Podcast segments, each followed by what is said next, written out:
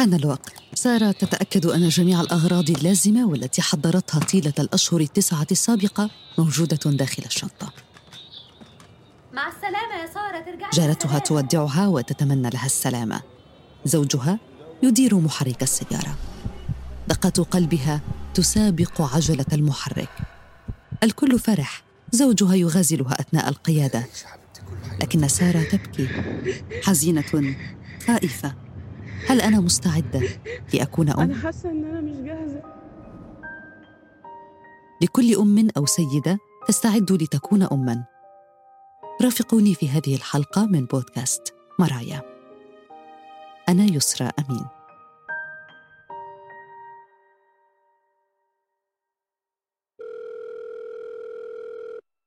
ألو إزيك يا سارة؟ عاملة إيه؟ وإزاي البنات؟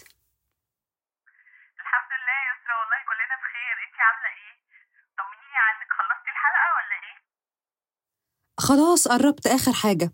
هتعبك معايا بس ممكن تبعتيلي مقطع بصوتك من الشعر بتاعك؟ آه، اختاري حاجة بتعبر عن مشاعرك وحالة الإنهاك اللي بتمري بيها كأم. آه بصي أنا مش بحب قوي الشعر يعني اكتبه بس لكن عشان خاطرك حاضر عينيا. بس كده هبعتلك حاضر. قصة سارة مع الأمومة تتكرر كل يوم في حياة كل أم. تنهكني كل هذه الحميمية. والألعاب الجماعية والمشاركة في الفراش. تثيرني بقع مشروب الشوكولاتة على الأرائك والسجاجيد. أذكر نفسي كل دقيقة. أنت أمي يا سارة. تقبلي الوضع الجديد. تعرفين؟ ربما أكتب رواية عن سارة التي كنتها أو تلك التي كنت أرغب أن أكونها. سارة التي تحب الطيران. وتركب أتوبيسات السفر إلى أماكن غير معلومة فقط لتراقب أعمدة الإنارة على جوانب الطرق. لكن الآن ثلاث فتيات صغيرات تعلقن في طرف ثوبي وجذبنني إلى الأرض. لا نتعاطى جميعنا مع الأمومة بنفس الطريقة وليس هناك قالب واحد مثالي. تصب فيه المرأة مشاعرها وأحلامها لتتحول بين عشية وضحاها إلى صورة الأم المثالية المضحية المتفانية التي تتعامل مع مسؤولياتها الجديدة بصدر رحب وابتسامة امتنان بما آتاها الله من نعم. من المؤكد أن ولادة طفل جديد تجربة مبهجة ومغيرة للحياة، ولكنها يمكن أن تجلب أيضاً تحديات للصحة العقلية لمعظم الأمهات. عما نتكلم؟ مشاعر اكتئاب ما بعد الولادة، هل هي حقيقية؟ وماذا يحدث إذا تم تجاهلها؟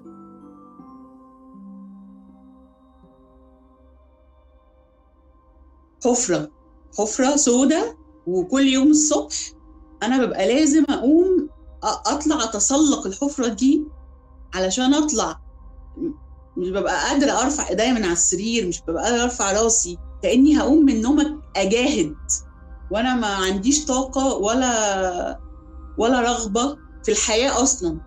سارة عبدين شاعرة وروائية مصرية وأم لثلاث فتيات جميلات. هذه ليست المرة الأولى التي تروي فيها سارة قصتها مع اكتئاب ما بعد الولادة والذي هاجمها ثلاث مرات. كل مرة كانت أعنف من سابقتها. اللي حصل معايا إن في كل مرة حمل وولادة بيبقى الاكتئاب أصعب. يعني أول مرة كان في اكتئاب الحمل التاني كان الاكتئاب بتاع الولادة بتاع ما بعد الولادة أصعب بكتير. تالت مرة كان انهيار انهيار. كنت يعني بعيط طول اليوم حرفيا وبكلم أي حد أعرفه أقعد أعيط. لماذا يتوقع الجميع مني أن أتخلى عن أحلامي وطموحاتي لمجرد أنني أصبحت أم؟ لماذا لا يمكنني الشكوى والتذمر من المسؤوليات الكبيرة الملقاة على عاتقي؟ ولماذا لم يؤهلني أحد أو يخبرني بما أنا مقدمة عليه؟ هل سأستطيع الصمود؟ أسئلة لم تجد لها ساره إجابات وهي تخوض تجربة الأمومة لأول مرة وفي سن صغيرة. ينفعش ناخد البنت كده من الدار للنار. نقول لها يلا روحي اتجوزي وابقي أم. يعني ماشي الأمومة فطرة وغريزة أوكي مع يعني ماشي بس الأمومة محتاجة وعي. لازم البنت تبقى فاهمة قبل ما تحمل وتقرر اللي هي هتواجهه حقيقي في حياتها إن هي هتقعد فترة طويلة ما تبقاش قادرة أصلا إنها تحقق أهدافها ولا إن هي تروح شغلها ولا إن هي تفكر في نفسها ولا إن هي تقابل صحابها ولا إن هي تنام. البنات ما بيبقوش عارفين بجد. منذ اللحظة الأولى لوضع طفلتها عرفت سارة أن الشبح الذي يوشك أن يخطف فرحتها بصغيرتها ما هو إلا اكتئاب ما بعد الولادة خاصة وأن لها تجربة مع الاكتئاب بدأت في مراهقتها. أنا كان عندي يعني اكتئاب أصلا من زمان جدا أه تقريبا من وأنا عندي 17 أو 18 سنة وأنا عرفت إن أنا عندي اكتئاب. وكنت بروح لدكتور يعني. لما حصل الحمل يعني نوبات الاكتئاب بتروح وتيجي وأنا عارفاها ومدركاها يعني. فلما حصل الحمل طبعا كنت عارفة إن أنا جالي اكتئاب حمل وجاء ويعني وكنت متوقعة اكتئاب ما بعد الولادة فكنت متوقعاه ومستنياه وهو جه فعلا. سارة هل احتجتي ترجعي تاني لتناول أدوية الاكتئاب؟ وحسيتي إنها فرقت معاكي ولا لأ؟ كنت باخد العلاج وتخطيت الموضوع تخطيت الموضوع بعد وقت طويل. أنا كنت باخد لوسترال. اللوسترال ده بيظبط عارفة لما الاكتئاب بيجي بيحصل إن في هرمون معين بيقل أو بيزيد فاللوسترال ده بيظبط الكيمياء بتاعه يعني الهرمون ده في المخ. وباخد ترايلبتال ده محسن مزاج. خلي الواحد إيه يعني مزاجه ولا هو في التحت قوي ولا هو فوق قوي. يعني يقدر يبقى عايش كويس ومزاجه. نفسيته مستقرة إلى حد ما. ما هياش ممتازة بس مستقرة والاستقرار ده مهم ومريح.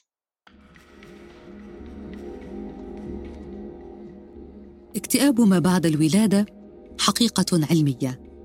وبالنسبة لمنظمة اليونيسيف فإن أسبابها لا تعود فقط للتغيرات الهرمونية بل ثمة عوامل أخرى يمكن أن تقود إلى هذه المشاعر كالقلق وفترات التعب أو الإرهاق الطويلة والصعوبات في تقديم الرضاعة الطبيعية وغير ذلك من مضاعفات ما بعد الولادة.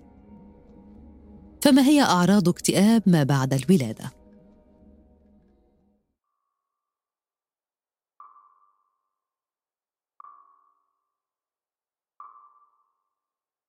إن أعراض اكتئاب ما بعد الولادة شبيهة بأعراض الاكتئاب المعروف ومن بينها الشعور بالحزن والإرهاق، عدم القدرة على التمتع بالأشياء المبهجة، التعب أو نقص الطاقة، ضعف التركيز أو مدة الانتباه، انخفاض مستوى احترام الذات والثقة بالنفس. قد تشعر الأم بالانعزال عن طفلها أو شريكها، أو حتى قد تنتابها أفكار بإيذاء نفسها أو طفلها. وكلما بكرت الأم بالتحدث مع شخص ما عن هذه المشاعر صديقة أو قريبة أو طبيبة كلما تمكنت من الحصول على مساعدة مبكرة.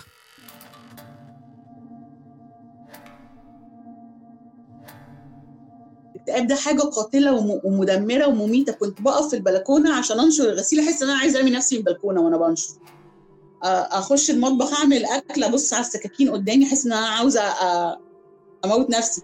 أي حاجة كنت بشوفها كانت بتتحول جوه دماغي لحاجة مدمرة تخليني أخلص من حياتي وأخلص من المسؤولية والوجع والألم اللي أنا فيه ده.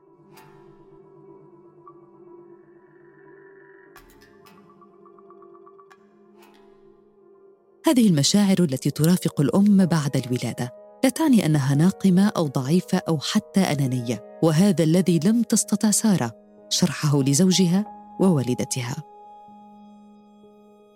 أصلا مامتي ما كانتش تعرف إن أنا عندي اكتئاب ولا جوزي وكنت بروح للدكاترة من وراهم علشان الكلام بتاعهم اللي هو انت مالك؟ وانت عندك كل حاجة فلما انت تبقي الناس القريبين منك اللي المفروض هم اللي يدعموكي ويقفوا جنبك علشان تعدي الوقت الصعب ده هم نفسهم أصلا اللي مش فاهمين انت فيكي إيه. يعني اللي شوية الناس ما بيقدروش يفهموه يا يسرا إن الاكتئاب مش اختيار. يعني أنا مش بختار يا جماعة أكيد احس المشاعر دي والله.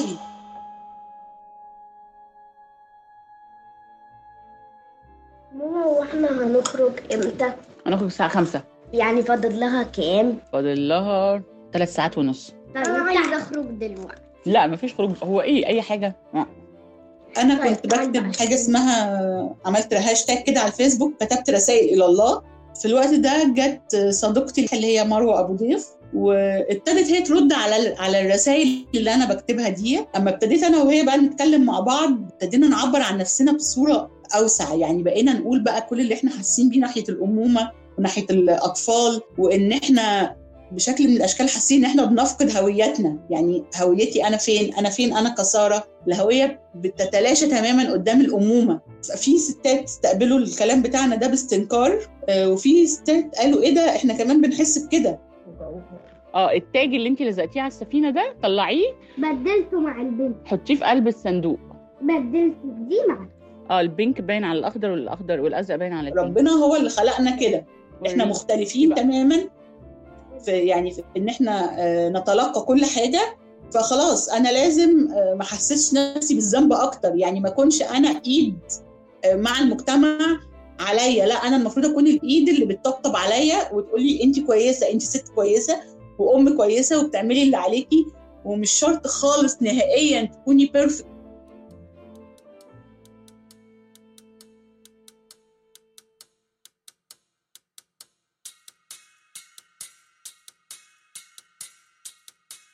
إلى جانب آلام الولادة الجسدية والمهام التي تفرضها مسؤولية الأمومة تجاه الرضيع، تعاني النساء من مجموعة من الاضطرابات تبدأ بمشاعر التوتر والحزن والقلق بدلاً من الفرح، ويطلق عليها كآبة النفاس أو بيبي بلوز، وهي حالة مزاجية مضطربة تستمر لمدة أسابيع قليلة بعد الولادة وتختفي تدريجياً.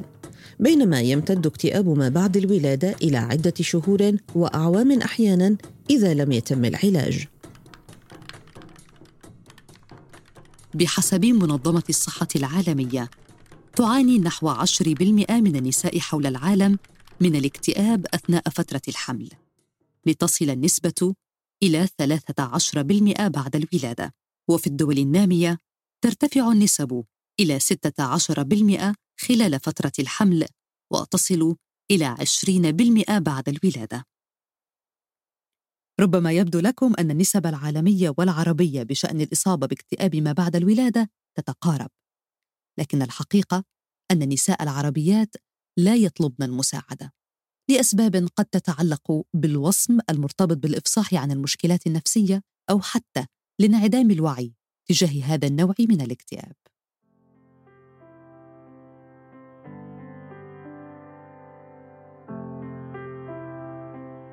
تحتاج الأم إلى الدعم النفسي والجسدي منذ اللحظة الأولى التي تعلم فيها أن كائنا صغيرا ينمو في أحشائها. أعلم هذا جيدا. فمنذ اللحظة الأولى التي علمت فيها بأني سوف أكون اما انتابتني مشاعر متناقضة. وتساءلت هل أنا مستعدة لاستقبال هذا الطفل ورعايته؟ هل سأكون اما جيدة؟ الخوف من المستقبل والمجهول. القلق من فكرة اعتمادية هذا الكائن الصغير علي. كلها أفكار سيطرت علي وأنا أكيدة بأنها سيطرت على معظم الأمهات وأدخلت الكثير منهن في حالة اكتئاب الحمل والولادة. فهل الوقاية موجودة؟ وهل هناك استعدادات لهذه اللحظة؟ هذا ما تؤكده الدكتورة لما الصفدي الاستشاريه النفسي. الاكتئاب يظهر بفترة الحمل.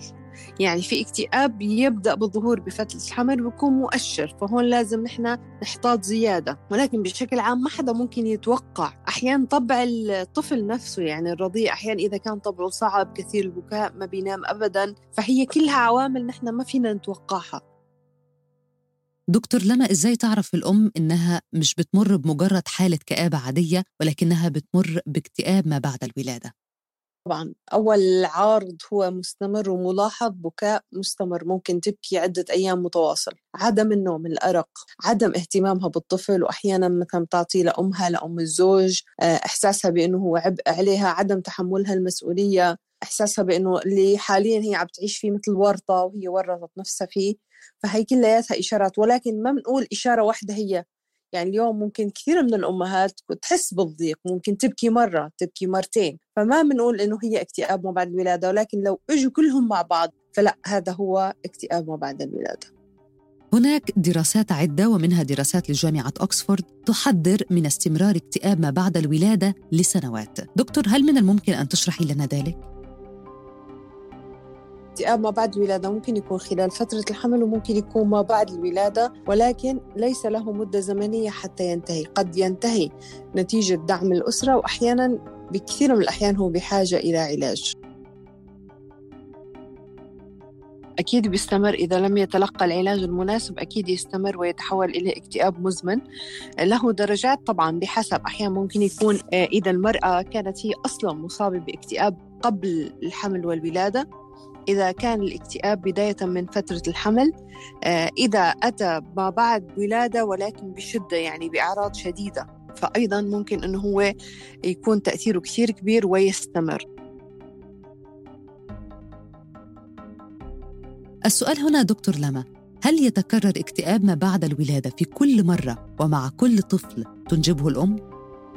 هذا الارتفاع التصاعدي والتنازلي بالهرمونات الأنثوية عند المرأة مع الترافق مع الوضع اللي حواليها اللي هي ممكن يكون زوج غير متعاون ضائقة مادية بيؤدي إلى وجود اكتئاب ما بعد الولادة وبالإضافة في استعداد ممكن يكون وراثي واستعداد جيني. فما حدا في قيم بأنه كل حمل يترافق لا بالأغلب ممكن يكون مثلا في أشخاص أنا بعرفهم صابهم اكتئاب ما بعد الولادة بحمل بس الحمل الثاني ما صار.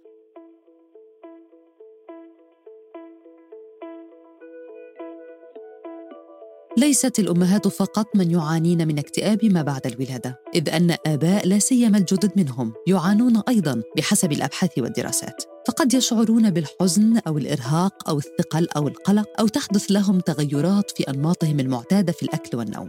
فهل يمرون بنفس الأعراض التي تشعر بها الأمهات التي تعانين من اكتئاب ما بعد الولادة؟ ما فينا نحكي بنسب عالية اكتئاب ما بعد الولادة مثل ما حكينا هو مرتبط بالهرمونات أكثر يعني عند المرأة. ولكن الرجل أحيانا نتيجة اكتئاب زوجته فهو يشعر بالاكتئاب ليش؟ لأنه بصير يحس جو البيت مزعج ممكن يشوفها بتبكي ساعات طويلة الطفل بيبكي إحساس المسؤولية هاي اللي بيصير بالأغلب.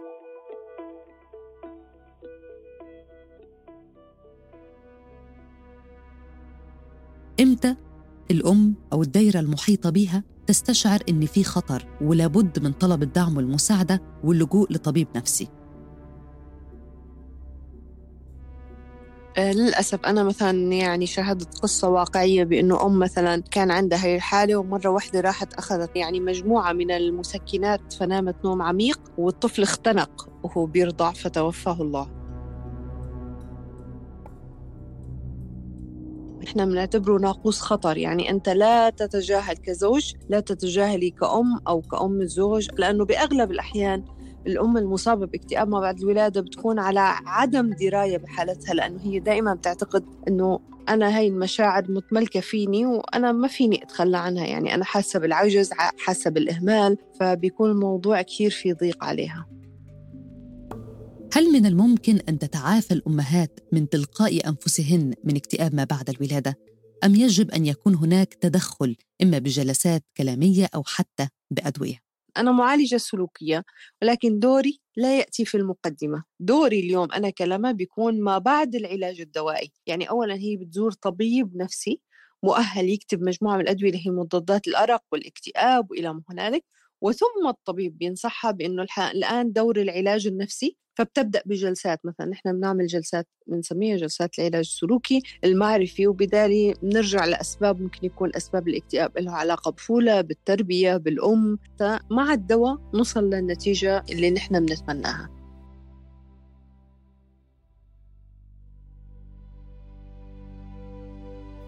أطفال الأمهات اللائي أصبن باكتئاب ما بعد الولادة ولم يعالجن أكثر عرضة للمشكلات العاطفية والسلوكية مثل صعوبات النوم والتغذية والإفراط في البكاء وتأخر تطور المهارات اللغوية. لا أقول هذا لأخيفك، بل لأن هذه المعلومة تساعدني شخصياً في كل مرة أرغب فيها بالاستسلام للاكتئاب أو لأي مشاعر سلبية أخرى. فآخر ما تتمناه أي أم هو أن تترك أثراً سلبياً على أطفالها. لقد توقفت مشاعري الاكتئابية يوم توقفت عن لوم نفسي واتهامها بالتقصير يوم تحملت مسؤولياتي قدر طاقتي ولم أخجل من طلب المساعدة. كل المشاعر التي تنتابنا طبيعية وكل تقلباتنا منطقية. قد لا نكون أمهات خارقات أو مثاليات لكننا بكل تأكيد محبات وكافيات لأطفالنا. أنا يسرى أمين وهذا بودكاست مرايا.